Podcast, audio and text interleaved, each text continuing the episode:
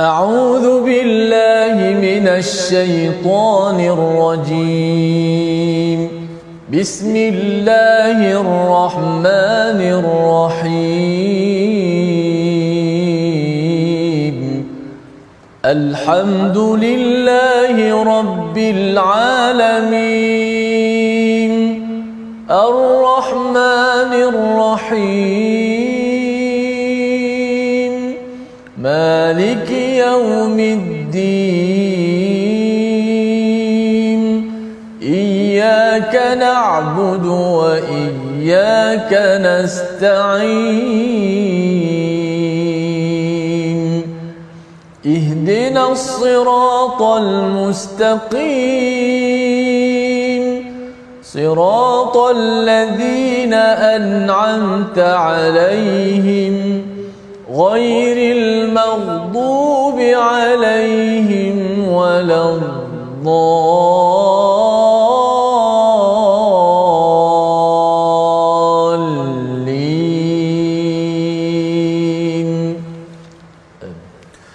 warahmatullahi wabarakatuh. Alhamdulillah wassalatu wassalamu ala Rasulillah wa ala alihi wa man wala syada la ilaha illallah syada Muhammadan abduhu wa rasuluhu. Allahumma salli ala sayidina Muhammad wa ala alihi wa sahbihi ajma'in. Amma ba'du. Apa khabar tuan-tuan dan puan yang dirahmati Allah sekalian? Kita bertemu dalam My Quran Time, baca faham amal pada hari ini, pada hari Sabtu.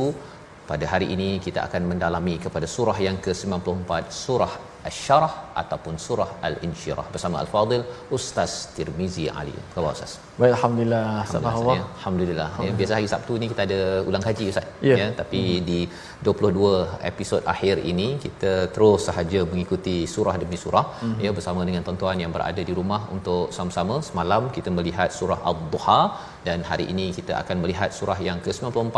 Surah yang pendek ada 8 ayat saja Ustaz ya. ya. 8 ayat tetapi ianya memberi satu inspirasi yang besar yang kalau kita ulang banyak kali di dalam solat kita harapnya ia adalah surah yang memberikan kemudahan. Demi kemudahan yang Allah nyatakan di dalam di dalam surah ini. Mari sama-sama kita mulakan majlis kita dengan doa ringkas kita. Subhanakala ilmalana illa ma 'allamtana innaka antal alimul hakim rabbi zidni ilma. Kita saksikan apakah sinopsis bagi halaman ataupun surah ke-94. Pada ayat pertama hingga ayat yang ketiga penjelasan tentang nikmat Allah Subhanahu Wa Taala kepada Nabi Muhammad sallallahu alaihi wasallam ya. Apakah nikmat tersebut? Itu yang kita akan perhatikan dan nikmat itu bukan sekadar untuk Nabi Muhammad juga untuk kita. Diteruskan pada ayat 4 hingga 6 makna ditinggikan sebutan Nabi Muhammad sallallahu alaihi wasallam dan kemudahan yang datang setelah kesulitan ini yang kita akan baca bersama dan diteruskan pada ayat yang ke-7 hingga 8 dua ayat yang terakhir perintah untuk mengingati Allah Subhanahu Wa Taala setelah selesai sesuatu projek ataupun perkara kebaikan yang kita laksanakan. Mari sama-sama kita baca surah yang pendek ini tetapi ianya memberi seribu satu makna kepada sesiapa yang menghadapi cabaran kehidupan yang penuh kendala, penuh dengan pancaroba. Ayat 1 hingga 8 surah Al-Insyirah. Silakan. Alhamdulillah, terima kasih kepada Ustaz Fazrul, penonton-penonton, sahabat-sahabat yang dikasihi sekalian. Alhamdulillah, syukur kepada Allah Subhanahu Wa Taala dapat bertemu dalam My Quran Time, baca faham amal. Masuk surah yang ke-94 dah, sahabat-sahabat sekalian. Muka surat 596 masih lagi. Kerana sekarang ni kita uh, bersiaran satu hari atau satu episod tu satu surah. Uh, bukan lagi satu halaman nak menuju kepada uh, khatam Al-Quran. Uh, sebab itulah daripada surah Al-Duha, surah Asyar dan seterusnya kita menuju eh, kita kata kegembiraan tapi bukanlah satu pengakhiran. Mudah-mudahan menjadi semangat kepada kita daripada awal itu kita mula daripada surah Al-Fatihah Al-Baqarah Ali Imran dan sebagainya. Alhamdulillah kita masuk surah Syarh pada hari ini. Kita nak baca ayat pertama hingga ayat yang ke-8 satu surah. Eh, tidak ada separuh-separuh lagi sahabat ya, satu surah terus. Eh, surah Syarh jom sama-sama kita baca أعوذ بالله من الشيطان الرجيم. بسم الله الرحمن الرحيم. ألم نشرح لك صدرك ووضعنا عنك الذي أنقض ظهرك الذي أنقض ظهرك ورفعنا لك ذكرك فإن مع العسر يسرا فإن مع العسر يسرا إن مع العسر يسرا فإذا فرغت فانصب وإلى ربك فارغب Surah Allah Nazim gitulah bacaan daripada ayat yang pertama hingga ayat yang ke-8 surah Al-Asyarah Ustaz ya. Nama ya. lainnya adalah surah Al-Insyirah. Apakah maksud Asyarah? Maksudnya kelapangan. Kelapangan dan Allah merujuk kelapangan ini pada lapisan nombor satu dalam hati kita iaitu sadar itulah yang Allah nyatakan pada ayat yang per, pertama. Dan kalau kita melihat kepada surah sebelumnya ya beberapa surah sebelumnya kita sudah pun bertemu pada surah al-lail ya surah yang ke-92 Allah menyatakan bagi uh, fasanu yassiruhu lil yusra ya Allah memudahkan kami memudahkan kepadanya terhadap kemudahan. Ya bagi orang yang bertakwa yang sentiasa memberi dalam kehidupannya memberi dan bertakwa dan membenarkan ke kebaikan suka derma ya dan dermanya itu adalah untuk untuk membina takwa ya. Bukannya kerana nak menunjuk-nunjuk ataupun nak menunjukkan bahawa saya ini lebih baik daripada kamu ataupun lebih hebat daripada kamu. Bukan. Kerana kerana takwa yang dibincangkan dalam surah al-lail ayat yang kelima maka orang ini akan dimudahkan. Dan topik ini akan dibawakan di dalam surah surah al-hasyr Selain daripada itu dalam surah Ad-Duha ini Allah menyatakan tentang cabaran. Ya cabaran dalam hidup ini ada kepayahan untuk menuju kepada hari akhirat tersebut. Kita mungkin tidaklah puas hati redha 100% di atas muka bumi ini tetapi satu masa nanti Allah kata pada ayat yang kelima wala sawfa yu'tika rabbuka fatarda. Ya kamu pastinya akan diberikan kurniaan daripada Tuhan yang kamu akan lega ataupun amat berpuas hati. Maka bagaimana Allah menguruskan cabaran ketika kita hidup ini? Allah nyatakan pada ayat yang pertama, alam nashrah laka sadrak. Maksudnya, bukankah kami telah melapangkan dadamu wahai wahai Nabi Muhammad sallallahu alaihi wasallam. Apakah yang perlu dilapangkan? Lapisan nombor satu hati kita namanya sadar. Ya, lapisan nombor dua dinamakan qalb ya yang sentiasa berbolak-balik. Mungkin pada awal tahun kita bersemangat, di tengah tahun kita tak bersemangat untuk mempelajari Quran contohnya ataupun kita mungkin bersemangat pada pukul 8 pukul 11 kita sudah pun berbolak itu ada kaitan dengan lapisan nombor 2 lapisan nombor 3 kita ialah berkaitan dengan perasaan fuad ya perasaan kita kita bersemangat tak bersemangat malas sedih marah semuanya berada di kawasan fuad. Dan yang keempat itu adalah luba iaitu yang menjadi tempat hati nurani hati yang paling dalam yang perlu kita cahayakan dengan isi daripada al-Quran. Maka yang mencabar dalam hidup kita ini bila lapisan nombor satu itu sedang diserang. Diserang dengan apa? Dengan tohmahan. Mungkin ada yang mengatakan pada surah ad-duha oh tuhan kamu wahai Muhammad telah meninggalkan kamu telah membenci kamu. Bila orang menyatakan perkara tersebut ustaz ya dalam hidup ni orang kutuk kita yang lapisan nombor satu saja sudah terkoyak istilahnya ya. oh. ya terkoyak maksudnya ialah kita dah mula kecewa kita rasakan sukar.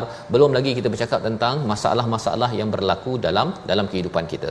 Jadi Allah memberitahu kepada kita bahawa yang melapangkan lapisan nombor satu ini bukanlah manusia. Bukanlah manusia. Itu yang penting kita beritahu yang dimaklumkan dalam ayat pertama. Yang melapangkan sebenar-benarnya adalah Allah Subhanahu Wa Taala mengapa kita kena perlu diingatkan perkara ini? Kerana kadang-kadang kita bila kita kecewa Ustaz ya kecewa kita cari manusia untuk menggembirakan kita. Bila kita rasa tertekan kita rasakan bahawa mungkinlah pasangan saya ataupun mungkin anak saya ke kawan saya saya call saya boleh berkongsi dan akhirnya saya lapang. Cuma kadang-kadang makin bercakap dengan orang Ustaz ya kadang makin tak lapang. Oh. Makin lagi orang terjaga ah lah benda kecil pun nak fikir besar. Lagi stres kita pada waktu itu. Jadi Allah menyatakan alam nashrah laka sadrak ya. Bukankah tu kami telah melapangkan dadamu selama hari ini? Jangan mencari manusia sebagai tempat segala-galanya. Jangan ya tuan-tuan ya. Kalau katakan kita mula kecewa ke kita boleh dia nak mengadu pada manusia tetapi kita mengadulah paling utamanya kepada Allah Subhanahu Wa Taala. Cuma ada orang cakap ustaz kalau saya mengadu pada Allah ni kadang-kadang Allah tak balas kan? Kalau dengan manusia ni dapatlah dengar dia punya oh okey saya dengar. Oh saya faham kan? Itu kalau dia pandai membalas. Tapi kalau katakan macam tadi lah ustaz bila cerita-cerita cerita Allah yang benda tu pun nak cerita kan? Hmm. kecil je RM10 nak cari pun susah. Nah nah nah kan? Dia bagi dia komen itu menyebabkan kita makin sakit lagi hati kita.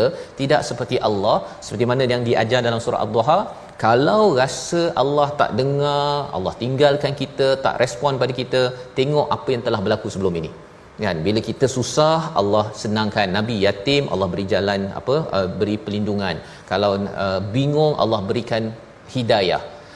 Apa-apa pengalaman kita itu itu menandakan bahawa Allah respon Allah respon dia taklah macam kita cakap dengan kawan terus dia dengar dengan telinga kita ustaz ya. Tetapi macam kita kata wah sultan ataupun pemimpin kita mendengar kita. Dia bukannya kita borak-borak begitu. Tapi bila kita beri aduan ataupun kita sampaikan saya perlukan bantuan selepas itu datang bantuan itu namanya pemimpin itu mendengar. Dan lebih daripada itu walillahil masalul a'la bagi Allah Subhanahu taala Allah telah membuktikan. Allah ajar cara berfikir dalam surah Ad-Duha. Tengok kes-kes yang lepas cerita lepas. Pernah tak Allah membantu mendengar apa keluhan kita yang Allah jawab? Tuan-tuan boleh senaraikan. Ya mungkin di ruang Facebook itu tuliskan satu dua cerita kita berdoa Allah jawab. Ya dalam masa yang cepat ke lambat ke. Ingat bahawa itu adalah Tuhan yang sama yang mendengar dan melapangkan hati kita. Cari Tuhan yang mensejahterakan kita. Ayat yang pertama pada ayat yang kedua Allah menyatakan wa wada'na anka wizrak. Ya kami meringankan daripada kamu wizrak. Ya Imam Qurtubi cakap wizrak in dosa. Ya tetapi ada imam lain yang menyatakan ya dalam tafsir Hamka ini uh, kalau ikutkan Qurtubi dalam tafsirnya menguatkan bahawa wizrak di sini ialah dosa tetapi ada daripada pendapat lain Abdul Aziz bin Yahya dan Abu Ubaidah iaitu tanggungjawab nubuah yang dimaksudkan dengan wizrak dalam beban. Ya beban yang berlaku pada nabi itu kenabian beliau. Ada yang kata Imam Qurbi kata dosa ya tapi nabi tak ada dosa. Jadi untuk kita ia adalah dosa tanggungjawab kita. Itu adalah beban-beban yang menyebabkan kita berat ya? Allah yang ringankan. Allah yang akan meringankan. Apa poinnya pada ayat yang kedua kita ada banyak tanggungjawab. Ya kalau katakan ustaz sebagai suami saya sebagai ayah ya ada enam orang anak contohnya ustaz ya sebagai pentadabur sebagai ini sebagai itu. Memang kalau kita ada enam tujuh jawatan pada satu masa yang sama fikir memang pening ustaz. Hmm. pening. Itu kalau kita fikir sendiri belum lagi kalau katakan isteri tanya abang? Ha kan. Belum lagi kalau anak tanya abah bila abah nak bawa bercuti nak beli itu nak beli ini dalam masa yang sama diingatkan sampai 6 7 perkara ya maka pada waktu itu kita akan rasa amat berat ya bagi fizikal kita kadang-kadang sakit belakang ustaz. Dia rasa macam uh, lenguh-lenguh sampai apa urat belikat tu mungkin sakit. Kadang-kadang bukan kerana pikul barang yang berat tetapi tanggungjawab yang berat yang Allah nyatakan pada ayat yang kedua dan siapakah yang akan meringankannya? Allah Subhanahu Wa Taala jadi lapangkan, ringankan dua perkara yang Allah nyatakan pada surah surah Al-Insyirah dan allazi anqadha zahrak Allah menyatakan wizrak itu bebanan itu adalah sesuatu yang menyebabkan tubuh belakang kamu itu akan berbunyi. Ya dia macam orang pikul ustaz ya. Hmm. sampai keretak keretuk tu ya.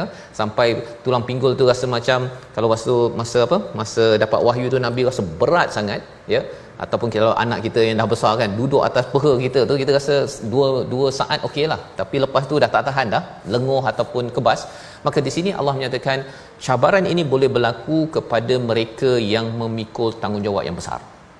Tuan-tuan ada tanggungjawab ya di tempat kerja di dalam rumah maka Allah menyatakan Allah ingatkan Allah yang lapangkan Allah yang boleh ringankan. Pedomannya apa? Kita serah cepat-cepat kepada Allah Subhanahu Wa Taala dalam menguruskan segala perkara-perkara ini.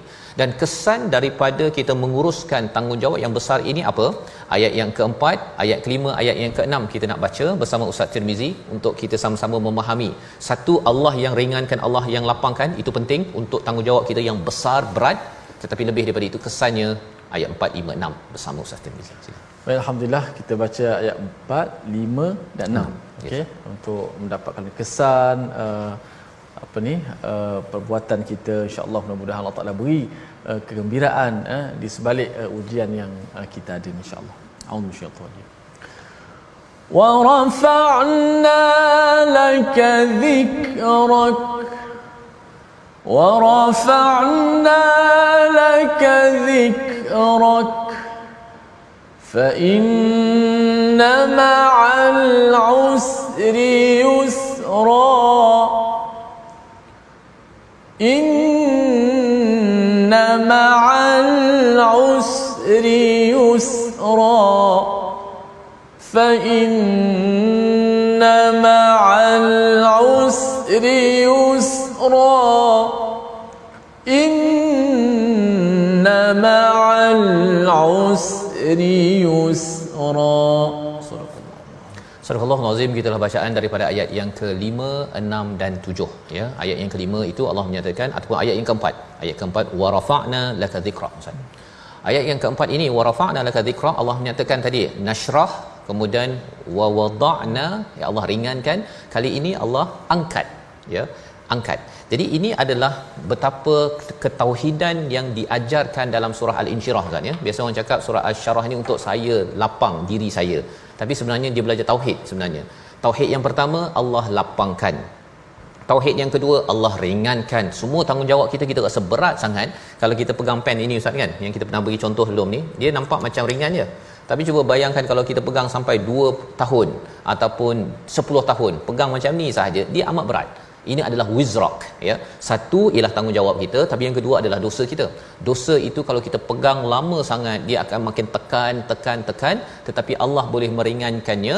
Dan kalau kita uruskan tanggungjawab kita dosa kita dengan baik maka Allah menyatakan pada ayat keempat warafa'na Allah akan naikkan laka dhikrak sebutan nabi nama nabi Muhammad sallallahu alaihi wasallam. Dan itu yang berlaku Ustaz ya. Nama nabi Muhammad itu ketika dua kalimah syahadah nak masuk Islam dua kalimah syahadah. Ketika solat kita mengulang pada tasyahud akhir itu asyhadu alla ilaha illallah asyhadu anna muhammadar rasulullah. Mesti dipasangkan nama Allah dengan nabi nabi Muhammad itu sebagai satu tanda kemuliaan. Dhikrak Allah ingatkan sebut nama nabi ini kerana apa? Nabi diberikan kesempitan cabaran ujian tetapi selepas itu nabi kembali kepada Allah Subhanahu Wa Taala. Allah yang meringankan dan bila kita menguruskan segala tanggungjawab kita ini berat memang berat tetapi kita uruskan dengan cara yang terbaik maka itu yang melayakkan dengan izin Allah Allah mengangkat nama kita. Mungkin nama kita tak adalah masuk dalam azan ustaz ya. ya. Tapi nama kita ini diangkat di sisi para malaikat. Bila dimaklumkan begitu, maka malaikat akan banyak berduyun membantu kita dalam urusan kehidupan seharian di mana orang lain merasakan hidup adalah amat payah. Ada orang buat bisnes ustaz ya. Hmm. Buat bisnes dia rasa orang tak nak beli, tapi dia waktu PKP okey je kan? Ataupun dia urusan-urusan lainnya itu dimudahkan. Kerana apa? Kerana bila Allah menaikkan nama dia macam orang nak pergi universiti lah ustaz ya? Nama dia dinaikkan. Pergi kerja nama dia dinaikkan.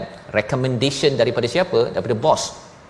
Bukan paksa pun recommend dia itu pun sudah menyebabkan dia mudah untuk mendapat sesuatu perkara ya bukan rasuah Ustaz ni bukan rasuah ya. Dan dalam hal ini bukan sekadar manusia ini adalah Allah yang menaikkan nama seseorang itu dalam kes ini dalam hal ini ayat keempat Nabi Muhammad sallallahu alaihi wasallam. Dan dalam nak mendapat ketinggian nama itu seperti mana yang kita belajar daripada surah ad-duha Allah beritahu walal akhiratu khairul laka minal ula hujung itu lebih baik ya. Dan kemudian Allah bagi yang redha dan kemudian Allah kata e, nak buat apa? Ya kita tertanya nak buat apa? Anak yatim kena jaga orang minta tolong kita kena bantu dan juga beritahu tentang nikmat. Itu yang diajar dalam surah al-duha. Surah al-insyirah sama ustaz ya. Formatnya ialah saya nak buat apa ni? Saya nak buat apa ketika ada kepayahan? Katanya nanti Allah akan naikkan nama saya. Tapi ini payah ni. Allah menyatakan pada ayat yang kelima fa inna ma'al usri yusra. Setiap kesusahan satu kesusahan ada satu kemudahan bukan ba'da ustaz ya. Kalau dalam surah at-talaq itu Allah menyatakan pada ayat yang ke tujuh Allah menyatakan saya ja'alullahu ba'da usrin yusra. Ada ba'da selepas ya. Selepas satu satu kesusahan ya dalam sebuah rumah tangga ada ada kemudahan ba'da selepas. Tetapi di dalam surah dalam surah asy-syarah ini Allah menyatakan fa inna ma'al usri yusra. Pada setiap kesukaran itu bersamanya ha, bersama ustaz ya ma'a bukan ba'da Maksudnya apa? Ketika orang itu di, diberikan kesusahan, sebenarnya otaknya makin ligat Ustaz. Makin cepat. Allah berikan hidayah lagi, dia lebih ber, bersiap sedia lagi berbanding orang lain mungkin tak berapa bersiap sedia. Maka sebenarnya pada waktu yang sama susah itu berlaku, dia sedang dikuatkan, sedang dimudahkan oleh Allah. Selepas tu orang lain kata, "Eh, macam mana dia boleh uruskan perkara itu dengan mudah?" Rupa-rupanya Allah telah memberinya minimum berapa? Bukan satu, tetapi dua yusran pada ayat yang kelima dan ayat yang ke keenam.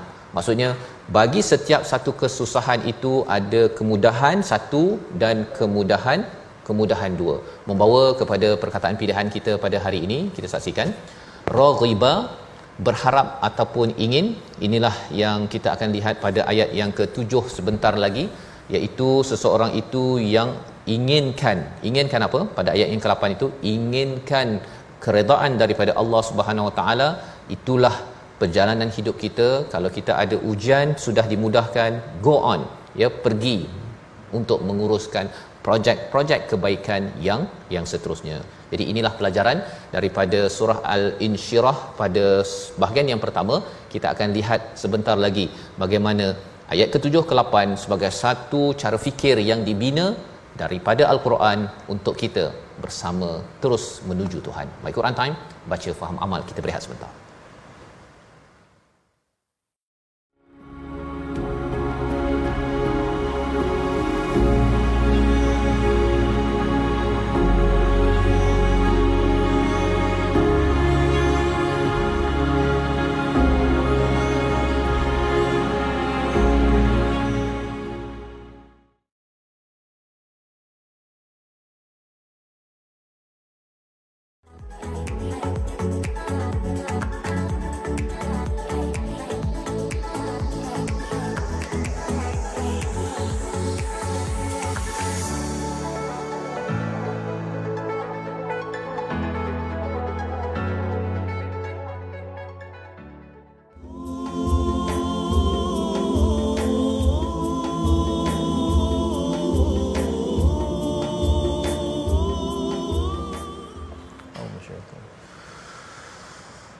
فإن مع العسر يسرا إن مع العسر يسرا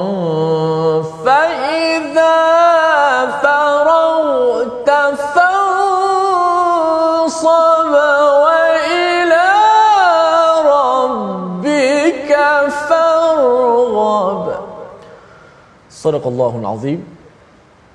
Maka sesungguhnya bersama kesulitan ada kemudahan. Sekali lagi ditegaskan sesungguhnya bersama kesulitan itu ada kemudahan.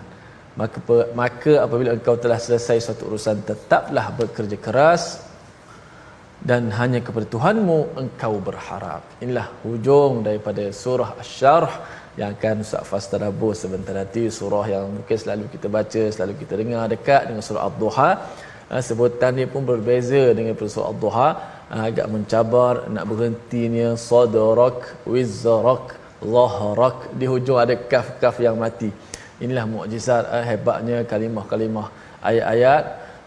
Kalamullah ini adalah kalam yang sangat berharga untuk kita meneliti makna-makna kandungannya. Alhamdulillah sahabat-sahabat sekalian, terus setia dalam My Quran Time menuju kita kepada nak khatam Al-Quran. Kita masuk surah Hasyar pada hari ini jom kita belajar uh, tajwid sedikit pada hari ini. Kita lihat slide kita. Fa idza faraghta fansab wa ila rabbika farghab. Ah ada sempurnakan sebutan kalimah farghab dan faraghta. Ah kalimah ni. Yang pertama ayat yang ketujuh tu fa idza faraghta. Itu kalimah faraghta fansab. Yang ke-8 ayat terakhir wa ila rabbika farghab. Ah, jangan tertukar. Nah, ada yang baca wa ila rabbika farghab. Ah, dia ambil rain dulu. Ah, sepatutnya ra mati. Tapi dia dia tukar. Rain mati ra pula. Far farghab bukan farghab. Rain mati dulu. Rain far farghab. Wa ila rabbika farghab. Wa ila rabbika farghab biar jelas uh, jangan nampak kata orang tengah nampak polok uh, polok tu dah faraq tak tahu huruf apa. Uh, sebab huruf ra dengan huruf ghain huruf ra dengan huruf ghain uh, makhraj ra hujung lidah ghain berada di hujung halkum jauh beza makhraj. Tapi bunyinya seakan-akan kalau tak kena nak nampak lebih kurang. Sebab tu ada yang baca uh, huruf ra dengan ghain.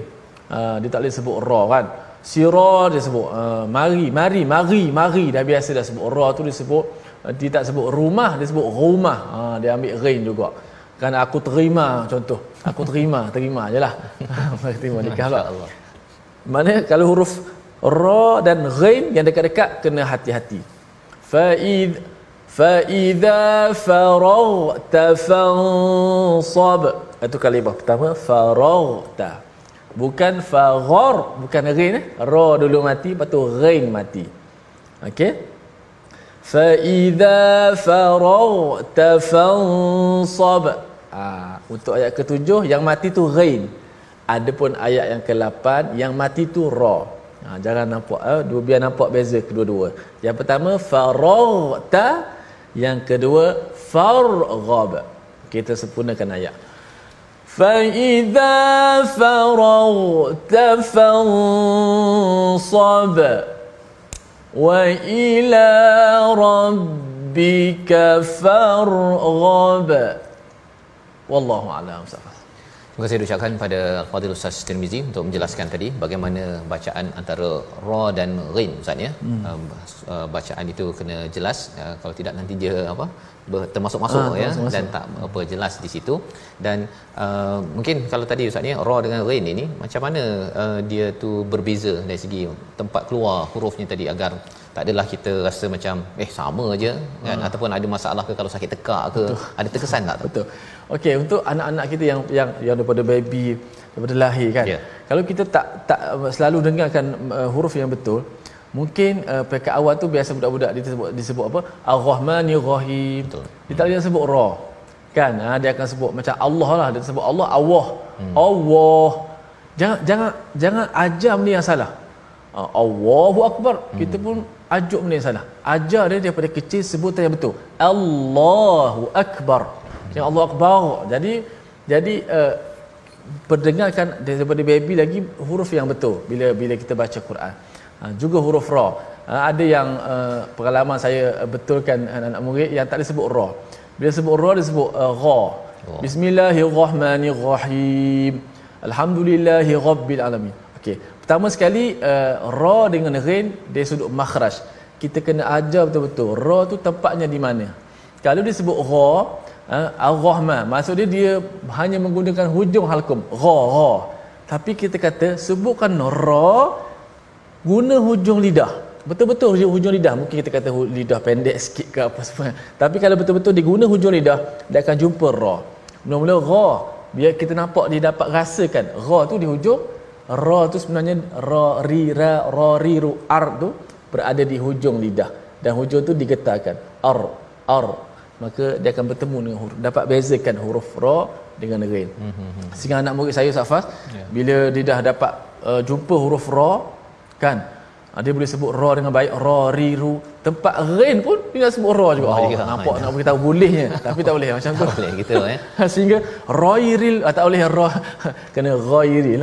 Ustaz ketika mengajar uh, huruf ra ni kan hmm. uh, ada tak jumpa orang yang orang kata lidah pendek lah ha. ataupun saya ni orang Sarawak? Ah ha, gitu ha. kan? Macam mana yeah. uh, ustaz menguruskan orang yang kata bahawa susah kot saya ni memang itu telah diciptakan begitu pada saya. Betul ha. ke Betul. Ada setengah tu dia, dia terikat dia terikat dengan lorak bahasa percakapan dia. Yeah. Kan biasa bercakap saya orang Sarawak, ah, hmm. rumah ha, kita begini selalu cakap macam tu. Bila dia baca Quran dia dia, dia betul-betul uh, kena faham dari sudut uh, tempat lahir. Tempat lahir tu masuk makhraj lah.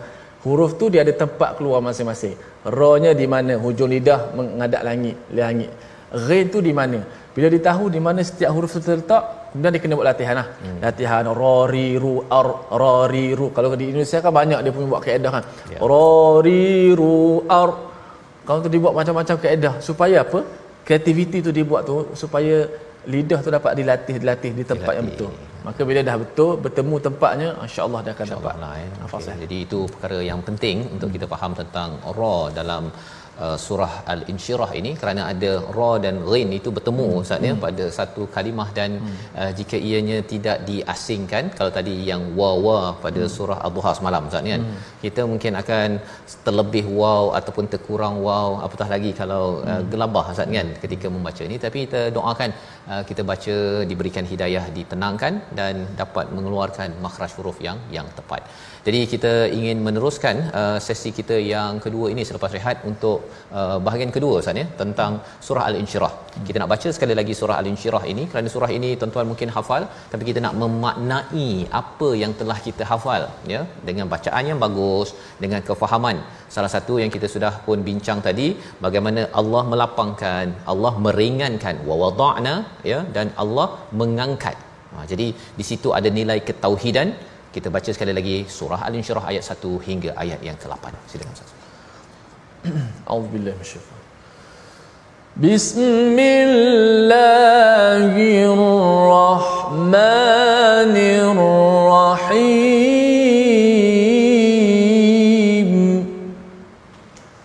ألم نشرح لك صدرك ووضعنا عنك وزرك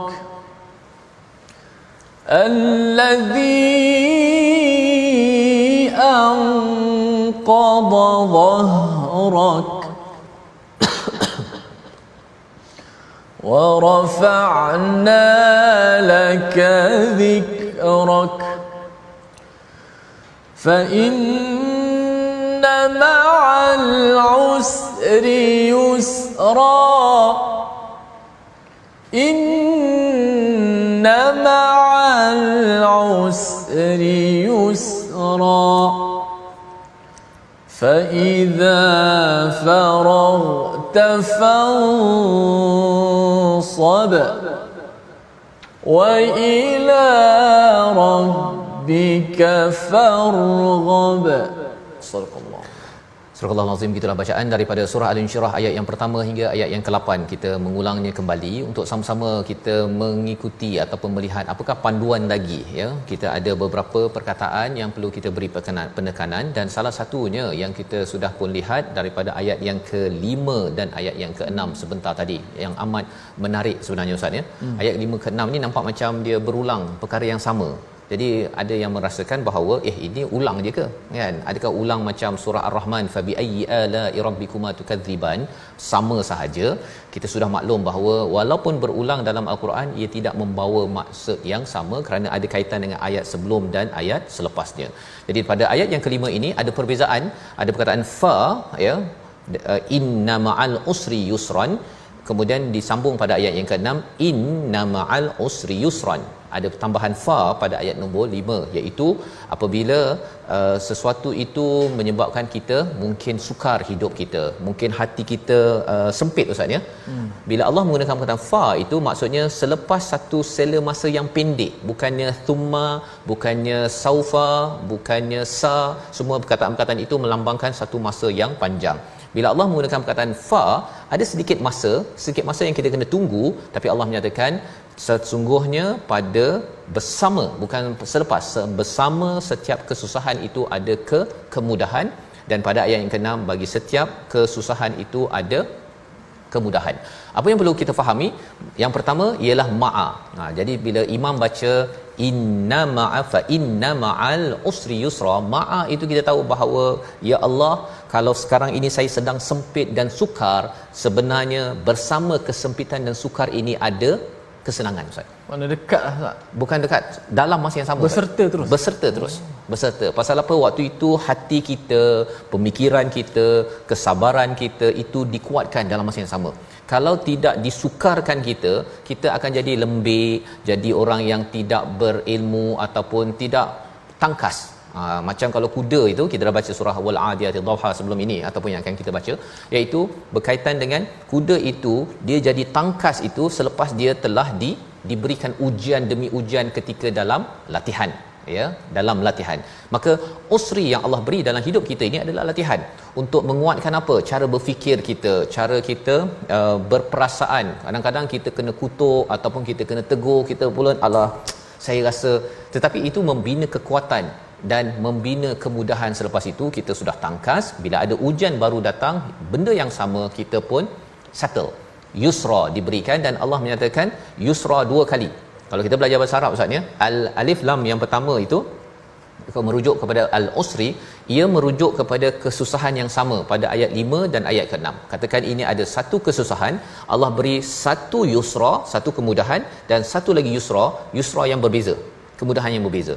Itu sebabnya daripada daripada Abu Ubaidah bin Jarrah menulis surat kepada Sayyidina Umar menulis apa? Dia kata uh, tentera Rom sangat besar telah siap menyerang mereka. Kekuatan tentera itu amat mencemaskan. Abu Ubaidah hantar surat pada Sayyidina Umar apa balas Sayyidina Umar dia kata amma ba bagaimana jua kesukaran yang dihadapi oleh orang yang beriman namun Allah akan melepaskannya jua dari kesukaran kerana satu usrin tidak akan dapat mengalahkan berapa yusra Ustaz? Dua yusra. Ha, sampai tahap begitu. Kira berapa yusra? Dua. Usrin, satu. Ya, walaupun memanglah ulang dua kali Ustaz ya, tapi bahasa Arab ni kalau ada alif lam, dia merujuk kepada kepada kesusahan yang yang sama. Jadi ini membekalkan cara fikir kita setiap kali kita membaca surah Al-Insyirah ya bila kita rasa saya ni tengah ada masalah keuangan satu kesusahan maka kesusahan itu tidak akan dapat dikalahkan oleh dua kemudahan yang Allah beri bersama. Dengan sebab kesusahan itu otak kita cepat berfikir dan kemudian peluang pun sampai dan akhirnya kita dapat menguruskan satu projek baru yang lebih mencabar. Berbanding dengan sebelum itu kalau orang bagi projek tertentu saat ni kita kata tak boleh kot.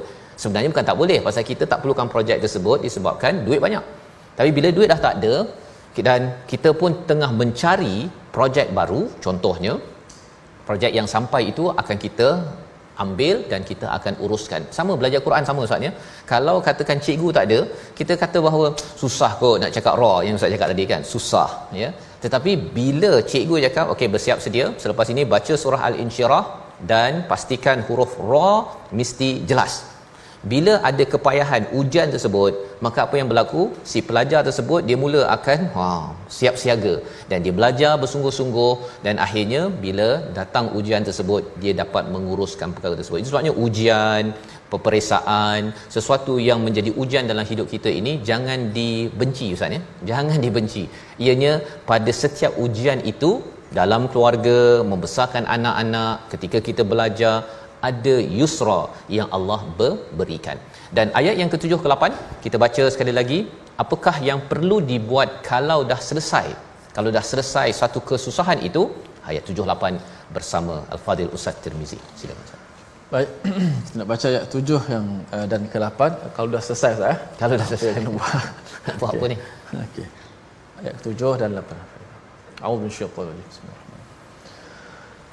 فإذا فرغت فانصب فإذا فرغت فانصب وإلى ربك فارغب صدق الله Surah Al-Azim pada ayat yang ketujuh maka apabila engkau telah selesai fa idza faraqta ya kamu telah selesai sudah lapang fansab maka lakukanlah. Lakukan apa? Lakukan lagi segala projek-projek kebaikan projek-projek dakwah yang perlu diuruskan. Walaupun kita tahu bahawa sebenarnya projek kebaikan ini ada kepayahan ustaz ya.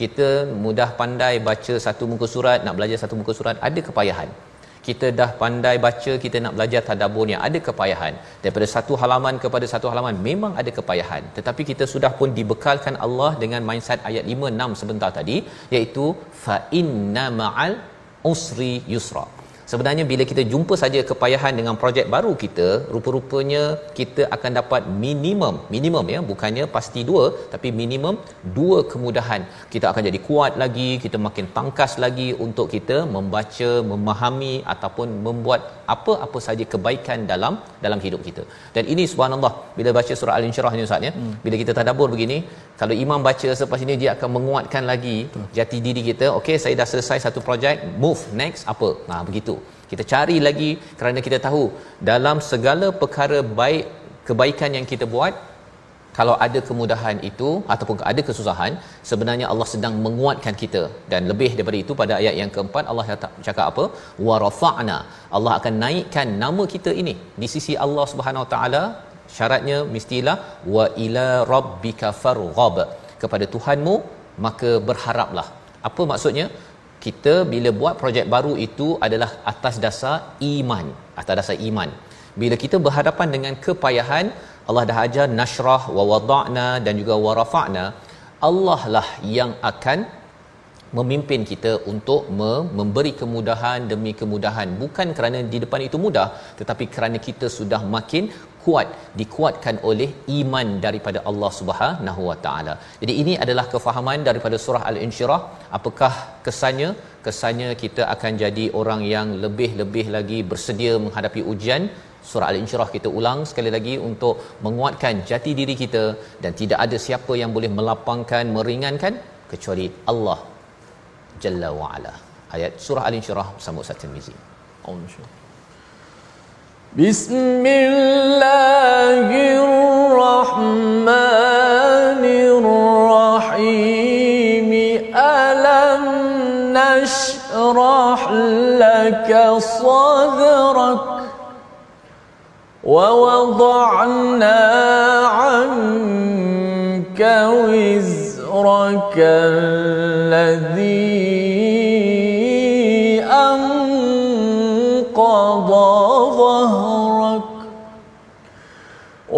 ورفعنا لك ذكرك فإن مع العسر يسر يسرا إن مع العسر يسرا فإذا فرغت فانصب. وإلى ربك فارغب Sadaqallah. Sadaqallah Nazim, satu syair yang dibawakan oleh uh, Hamka dalam tafsirnya, Iyash taddat bikal balwa fa fakkir fil alam nashrah fa usrin bainal yusrain idza fakkartahu tafrah maksudnya apabila bala bencana telah bertimpa-timpa menimpamu fikirkan segera surah alam nashrah usrin tertekan di antara dua yusran kalau itu telah engkau fikirkan nescaya engkau akan gem gembira. Rupanya inilah cara fikir ulama-ulama dahulu bersama surah asy-syarah kerana bagi setiap satu kesusahan itu ada dua yusran yang akan mengalahkan kesusahan yang yang ada. Membawa pada resolusi kita pada hari ini kita saksikan. Yang pertama muliakan darjat Nabi sallallahu alaihi wasallam dengan menjadikannya sebagai sunnah panduan kehidupan dan yang pastinya itu adalah anugerah daripada Allah selepas menghadapi ujian dan tanggungjawab kenabian yang amat berat. Yang pertama. Yang kedua sabar dalam setiap kepayahan dan memohon Allah mempermudah segala urusan. Kerana kita tahu bahawa sumber nasrah dan juga diringankan wa wada'na itu adalah dari Tuhan yang Esa. Dan yang ketiga, tidak sia-siakan waktu dengan bermalas-malasan tetapi hendaklah berterusan melakukan projek-projek soleh kerana apa? Kerana itu akan menguatkan lagi diri kita. Kita akan menghadapi hidup dengan yusran, yusran yang akan mengalahkan al-usr, kesusahan, keperitan dalam hidup kita. Sama-sama kita berdoa. Silakan. Bismillahirrahmanirrahim. Alhamdulillah wassalatu wassalamu ala Rasulillah. Ya Allah ya Tuhan kami, janganlah kau biarkan kami dalam keadaan kesusahan ya Allah. Kecuali kau lapangkanlah kami ya Allah. Permudahkanlah segala urusan kami ya Allah. Ya Allah jangan kau biarkan kami dalam keadaan kesempitan ya Allah. Kecuali kau lapangkanlah hati kami dan hidup kami ini ya Allah. Ya Allah, jangan kau biarkan kami dalam keadaan kegelapan ya Allah. Milikanlah cahaya kepada kami ya Allah. Cahaya kami dengan cahaya daripada Al-Quran ya Allah. Ya Allah permudahkanlah urusan kami Ya Allah Jangan kau biarkan kami tenggelam dalam kelalaian Ya Allah Ampunkanlah kami Ya Allah Ya Allah berikanlah kebaikan kepada kami dunia dan hari akhirat Ya Allah dan selamatkanlah kami daripada azab api neraka-Mu Ya Allah. Walhamdulillahi Rabbil Alamin.